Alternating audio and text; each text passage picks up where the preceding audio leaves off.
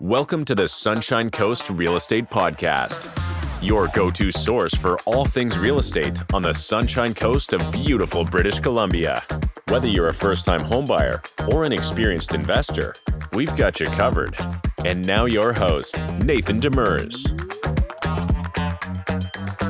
Morning, Sunshine Coasters. Today we're joined by Sai Lee. Sai is a mortgage broker, successful real estate flipper, and real estate coach and mentor in Kitchener, Ontario. Few years ago, Sai discovered how to build extraordinary wealth and become financially free without using any of his own money and was able to quit his nine to five job. He's now on a mission to teach others how to do the same. So yeah, thanks for coming on, man. I really appreciate it. So welcome to the show, and let's just start with uh, tell me your story, tell me your background. I know I know a little bit about you, but for the listeners, which right now is my mom. So there you go. I love it, love it. Yeah, a little bit about myself. In my previous life, I was an IT consultant, just working your regular nine to five job, getting paid a great salary to do it, and you know, I just couldn't see myself doing it for the rest of my life was making great money, but man, it's a type of job and industry that required me to commute a lot. Because mm-hmm. number one's contract work. You just never know what your next contract's going to look like. And not only that, but you have to travel to your client's sites. And so I was commuting to work about two hours there, two hours back. I did the math. I'm like, Nathan, that's like 20 hours of my life I'm giving up on public transportation. Like, this isn't fun. Yeah. And so I had to find a way out. I started looking at different investment vehicles. Real estate was the one that kept coming up. And, yeah. you know, people kept telling me, like, Sai, why don't you invest in real estate? Like 90, 90, okay, 90, 90% of millionaires invest in real estate. So it yeah. just made sense to me. I was like, well, I want to be part of that 90%. That's a pretty good ratio. So when I got into real estate, didn't even know what I was doing. I hired myself a personal coach and mentor, and that's what hit the road running. I was just, I got coached. Yeah. I got the education first, and I went out and I just implemented and started flipping homes like crazy. so you're working a nine to five, and you were like, I want to get out of this grind, and you started looking at real estate as a way to do it. And so you got the education, and then tell me about that very first flip. Were you freaked out? Did you know what you're doing? Did you make mistakes? Actually, the first one, I wasn't freaked out at all. And okay. the reason why is because I had a coach behind me that had like so much more experience than I did.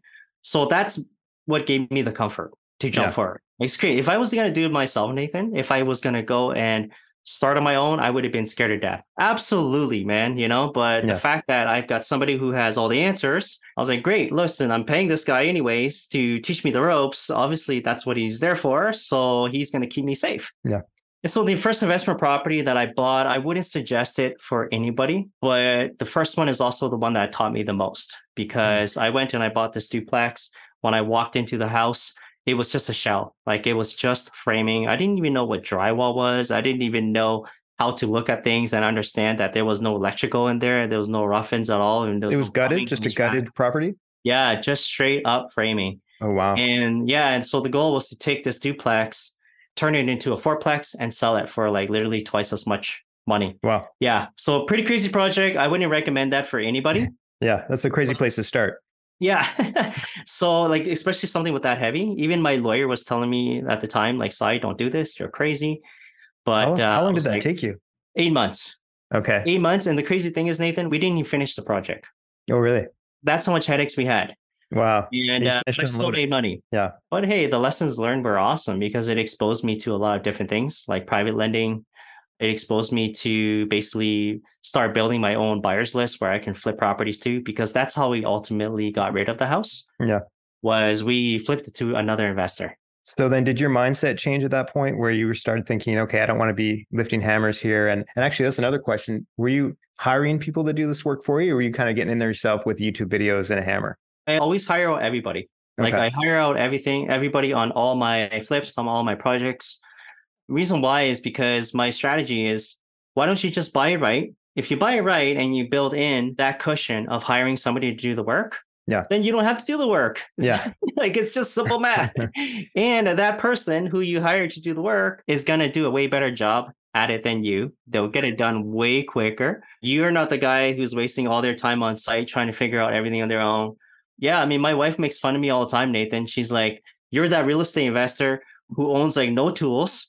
Okay, yeah. I own like my tools are in a twenty dollar like yellow Walmart bag. Okay, yeah, and that's what I carry around if I ever need to like hang up a picture in my house or something. That's all I got to my name. do you have to manage uh, like do you have a team now? Like that must be its own job a little bit, managing all these trades and stuff. Does It that is. become a thing?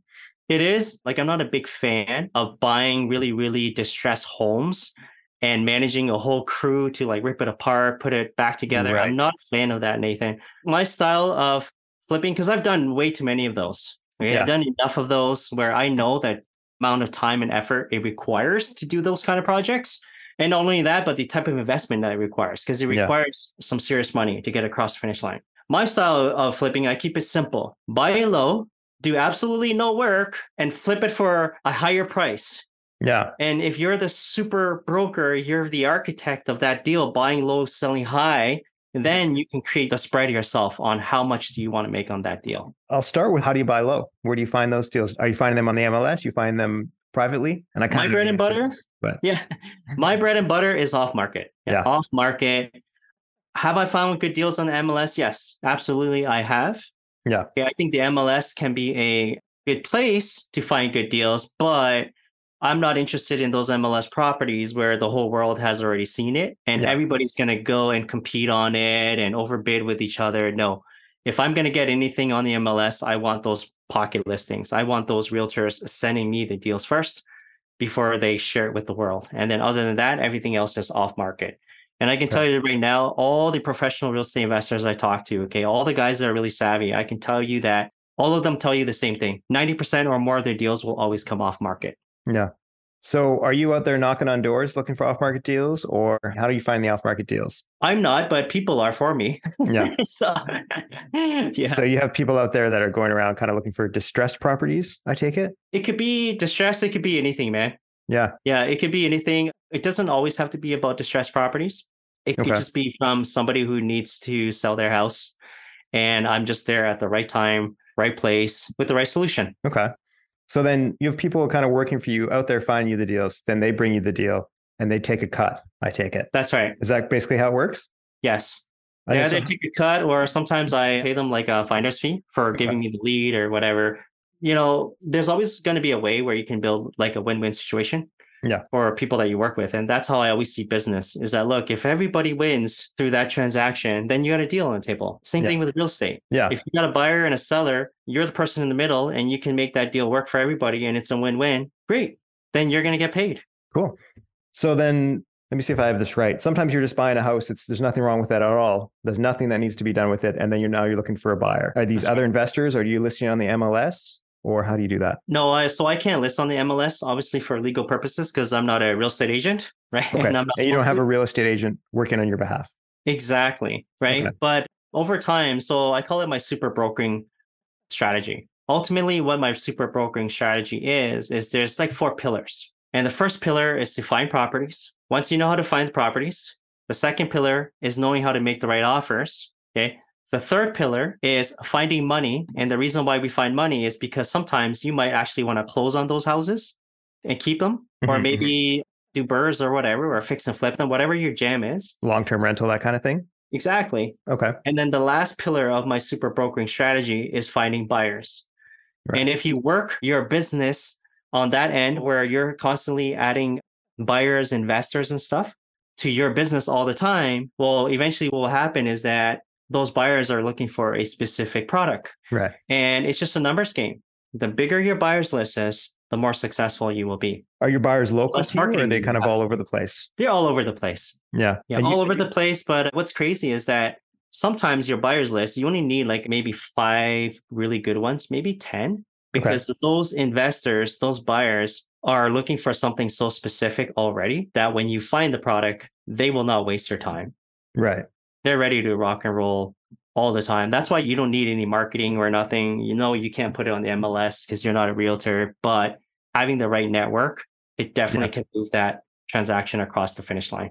And what's your typical buyer? Are they people that are also looking to fix and flip or trying to hold a long term rental? Or what does that buyer's list look like? Like, what's your typical person there? Oh, you'd be surprised, Nathan. My Yeah. best buyers are actually real estate agents. Okay. Okay. yeah. Because hey, guess what? That makes People- sense. That tracks. Real estate agents also buy off market, folks. Okay. Surprise. Yeah. They also want to find great deals. And so a lot of the times my best buyers were real estate agents. They'd be like, hey, Sai, when you find that deal, you know, it's off market, deep discount, you better call me first. Yeah. so, yeah. And I love realtors because I know that they will mm. close. I mean, it's almost embarrassing if you're a real estate agent and you don't close the deal. Right.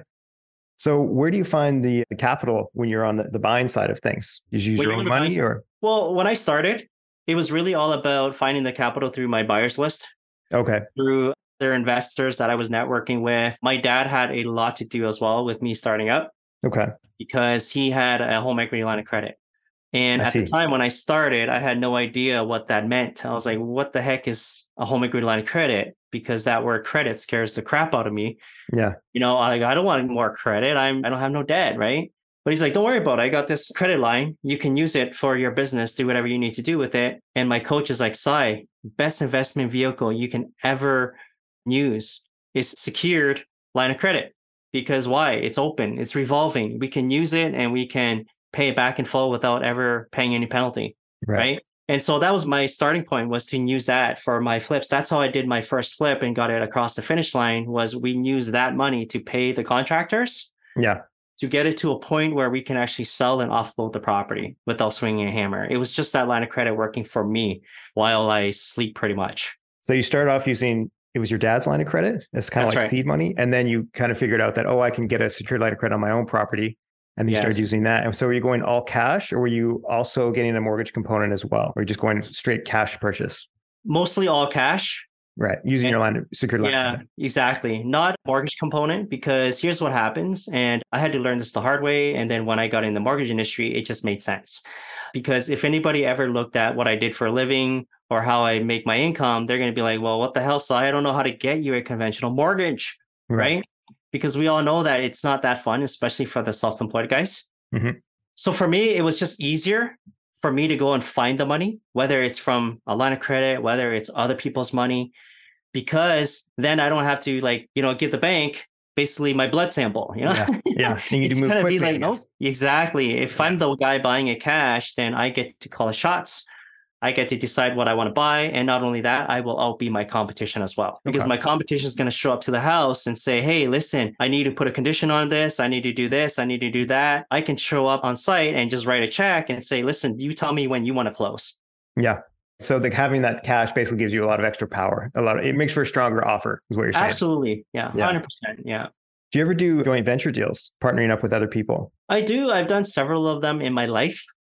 Some good, some not so good. Yeah. I would say like the very first one I did was probably the worst one. Oh yeah. like And- like what things, I guess.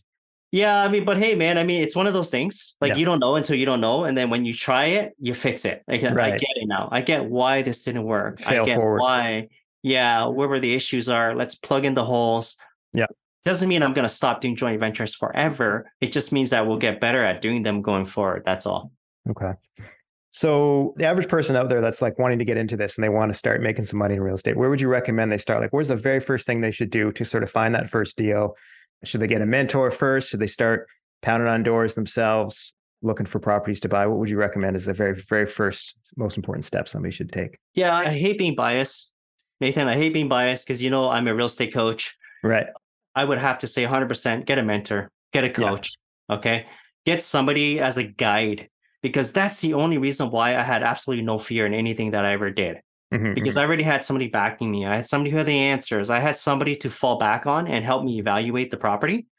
Because when I started, I had no idea how anything worked. I was like, no way I would have ever figured that out. I probably would have lost my shirt on that deal if I didn't have my guide with me.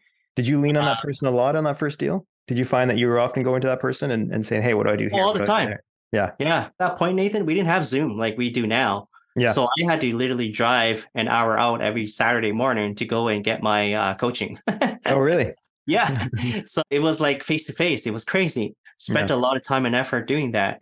And so 100%, that's where I would start. And the reason why is I've done a ton of market research on this as well. And I can tell you right now, most people, they don't get started investing in real estate for a couple major reasons. Number one, they say they don't have the time available. But the crazy thing is, real estate actually doesn't take a lot of your time doesn't require a lot of time at all. Why? Because it's a patient game. You should be patient anyways. You shouldn't be jumping on everything that comes your way.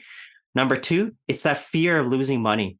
So if you can get rid of the fear, right? By hiring like the right people to help you, then your whole perspective on real estate will completely change. It's not as risky or as bad as what you think. It's not as scary as what you think. At the end of the day, it's a box on dirt and it's numbers. If you know your numbers, you can never lose. So, what if a person has no money at all? Is there a way for them to get into this game? Absolutely. So, yeah. what they can do is they can focus on more creative strategies. So, that's kind of like where my super brokering strategy comes into play because the whole point of my super brokering strategy is to go and flip houses using no money at all. Right. And it minimizes risk. I built that platform specifically for the brand new investors. Okay. So later on, if they want to get into more advanced strategies that require capital and stuff, they can build on top of the super brokering strategy. Okay. But because they've got the foundation, by the time they add on the advanced strategies, they will have a business that can grow, that can scale into something else. So, how can a person buy a place with no money? Is that possible? 100% it's possible. So many different ways to do it. Like I'll give you an example. When I uh, did my first flip, we got the financing from a private lender. Okay. Okay. That means that's somebody else's money. It's not my money. The way that I got the down payment was from my dad's home equity line of credit. So now I've technically right. closed on this property using none of my own money. I'm just gotcha. using other people's money. Hmm. and ultimately, you know, we put in a little bit of work. I paid the contractor through the line of credit as well so that they can go do the work for me. When we sell the house, what happens? Well, we take all the profits back, pay out the line of credit, pay it back to private lender. I end up with a profit at the end using none of my own money other than to put the whole deal together. That's one simple method of doing it. Right. Another method is just buying right. low and flipping high, mm-hmm. but I don't want to get into like too much detail about yeah, that. fair enough. It could get a little bit more complex. That's that'll be a, that'll be a different show. Yeah. okay. What if a person has a bunch of money they're sitting on, but they just don't have the time. They're busy realtor or something like that. And they're just like, I don't have time to deal with this, but I've got, you know, a couple hundred thousand and you know, I don't know what to do with it. What, what does a person like that do? Even better because yeah. you know what? If all you have is money and you don't have time, great. Learn how to go and find investors that need your money. Right. Okay. And be the bank. Like yeah, me, I yeah. spend a lot of my time being a private lender for a reason right? Because I've already been in the trenches for 10 years flipping houses. Okay. I'm tired. yeah. so I've already built enough of a bankroll where I can lend out my money now and live passively to other investors. Yeah. And yeah. like, you know, my time is very limited as well now because I'm doing a lot of different things where I am basically that person you just described. Right. But because you have the money, ultimately what you can do is you can go find deals find investors that need your money because the one thing i know about investors is they don't like to use their own money. Yeah.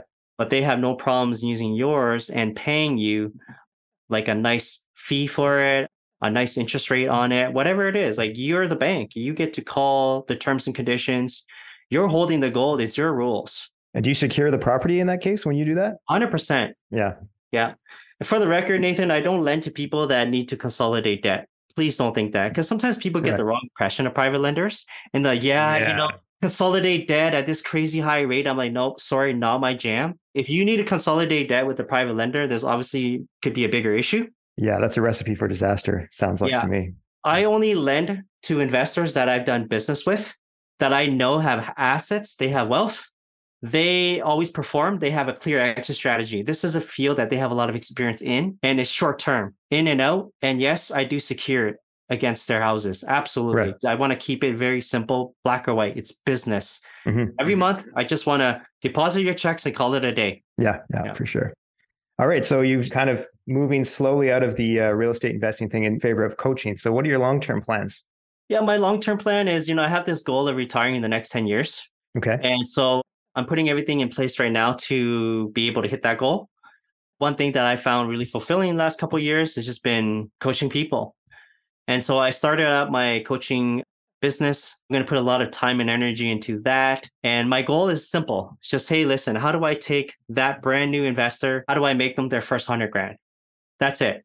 And that's all I'm going to be focusing on for the next couple years. Just go down that line, help people do basically what I was able to achieve because I mean, the way I'm seeing things out there right now, it's crazy to me, man. Like it blows my mind. I think the mortgage business gave me a lot of insight on just people and their lives. Like it's crazy to me how much time and effort people put into their job. And I hate to say it, you know, don't take this in the wrong way to make fifty, sixty thousand dollars a year. Like it blows my mind. And you can go and flip a house and make that off one deal. yeah. I hear you. Cool. Well, where can people find out more about you if anyone's interested in this coaching program? Yeah, the best way is like right now, I'm really active on social media. Okay. So what I'll do for you, Nathan, is I'll send you a couple of links if you don't mind putting it in the Yeah, show notes. Absolutely. Yeah. That's what we'll do. I have a free private Facebook group that you guys can join as well. It costs you nothing. It's free. And I'm always doing like free Facebook Live events there. I'm doing some training education and I'm pretty open guy. So if you find me on social media, like just shoot me a message and say, hey, Sai, I'm reaching out to you or I'm connecting with you because I heard you on Nathan's podcast. cool. Yeah. I've seen you everywhere. You're all over social media and yeah, it's great. Awesome. So, man, well, thanks so much for doing this. I really appreciate you taking the time to be here. And uh, yeah, it's nice to see you again. No problem. Thank you so much, Nathan. Okay, man. I'll talk to you later. Right. See you. Well, there you have it. You can find out more about Sai by visiting his website at www.fliprealestateforprofits.com or by finding him all over social media. We'll leave some of these things in the show notes. That's it for our show today. Thanks for listening to the Sunshine Coast Real Estate Podcast. This is an I Love Mortgage Brokering production.